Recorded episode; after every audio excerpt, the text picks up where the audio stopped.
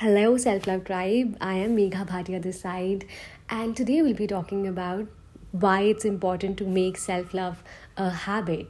Once you have a habit, it's important that you keep a track of it. Similarly, as I've talked in my previous podcast, that self love should not be just a destination but a journey. So, how can you ensure that self love becomes your daily habit and not just a one day process? What you can do is you can keep a habit tracker with you. All you have to do is just have a calendar printout and take every day a single step that you're taking to love yourself more. For example, if I'm having healthy food today or if I'm exercising today, I'm just going to put a tick on that calendar this will not only just help you to track the progress of your self-love journey but you will feel more confident about yourself. You'll feel like yeah i've done that. I have i've been able to complete 15 days of exercises or 17 days of exercise.